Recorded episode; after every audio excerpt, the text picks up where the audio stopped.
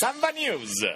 A Samba Radio siamo in compagnia di Daniele Roccazzella, rappresentante degli studenti nel nuovo consiglio di amministrazione dell'Opera Universitaria, insieme a Gabriele Hamel e Tobia Ronco. Daniele, sei stato nominato ormai da qualche mese all'inizio dell'estate. Un bilancio di questi primi mesi di attività? Beh, un bilancio, secondo me che si chiude in positivo riguardo a questa esperienza, anche se breve ma intensa, in quanto sono stati trattati molti temi e molto è stato fatto secondo me in termini di analisi e valutazione di alcune situazioni. Ovviamente per quanto riguarda i temi più importanti, come possono essere magari il servizio delle mense, il diritto allo studio, richiedono delle tempistiche un po' più lunghe rispetto ai quattro mesi, però insomma delle carne al fuoco ce n'è, ce n'è stata e ce n'è tanta. Personalmente come esperienza è stata molto positiva in quanto mi ha fatto fatto osservare, valutare guardare una realtà che non avevo ancora osservato e non mi era del tutto ben chiara. È nata una bellissima collaborazione con anche gli altri due studenti, Gabriele Amel, come tu prima hai ricordato, e Tobia Ronco, e stiamo cercando di portare avanti quella che è una posizione condivisa e unita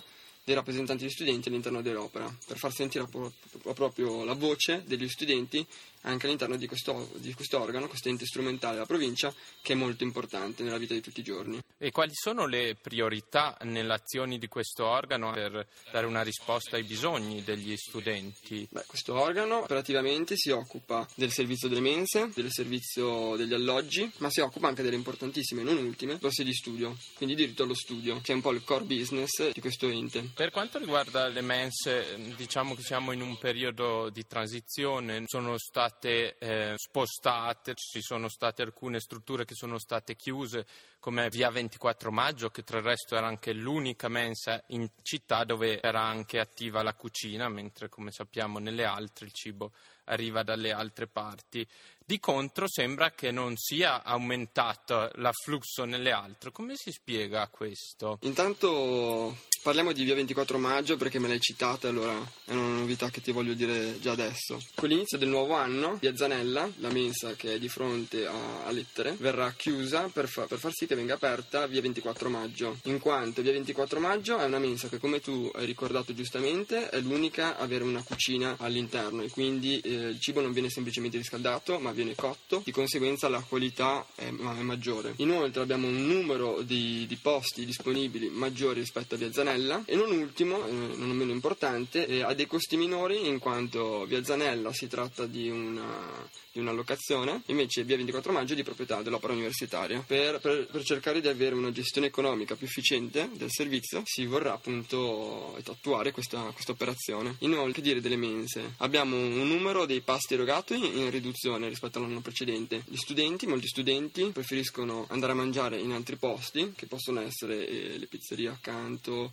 pedinerie o kebabari vari. E il punto è che comunque la mensa non è perfetta come adesso, ha bisogno eh, di alcune modifiche che siano anche sostanziali come ad esempio avere una cucina in ogni mensa, è una cosa che farebbe mm, migliorare notevolmente il servizio. I, il punto è che a periodi di transizione, quindi queste modifiche richiederanno più tempo. Per il momento ci siamo eh, appunto mossi per cercare di migliorare il servizio con questo cambiamento di via Zanella rispetto al 24 maggio. Però comunque richiederanno ancora importanti operazioni, che però non avverranno nel breve periodo, ma, ma, ci vorrà ancora un po' più di tempo. Un altro trend è stato che rispetto all'anno precedente abbiamo registrato molti più consumazioni del pasto snack rispetto a ridotti o magari a interi. Credo perché comunque ha un costo abbastanza ridotto per gli studenti. Inoltre eh, offre comunque un secondo più contorno o un primo più contorno assieme anche a due panini, quindi chiamarlo snack è un po' un eufemismo. Questi investimenti anche ad esempio che sono stati fatti comunque in tempi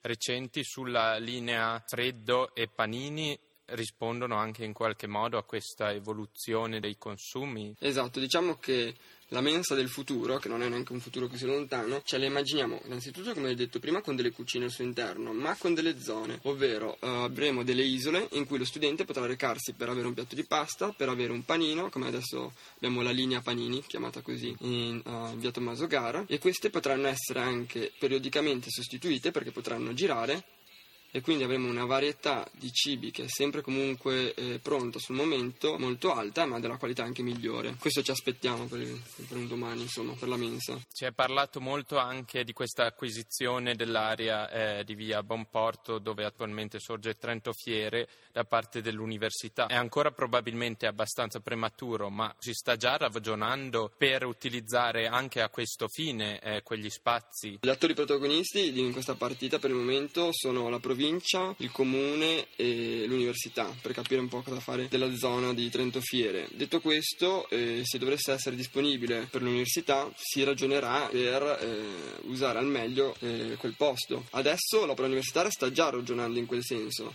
però ovviamente è un ragionamento iniziale, stiamo vagliando le varie possibilità e facendo un'attenta analisi.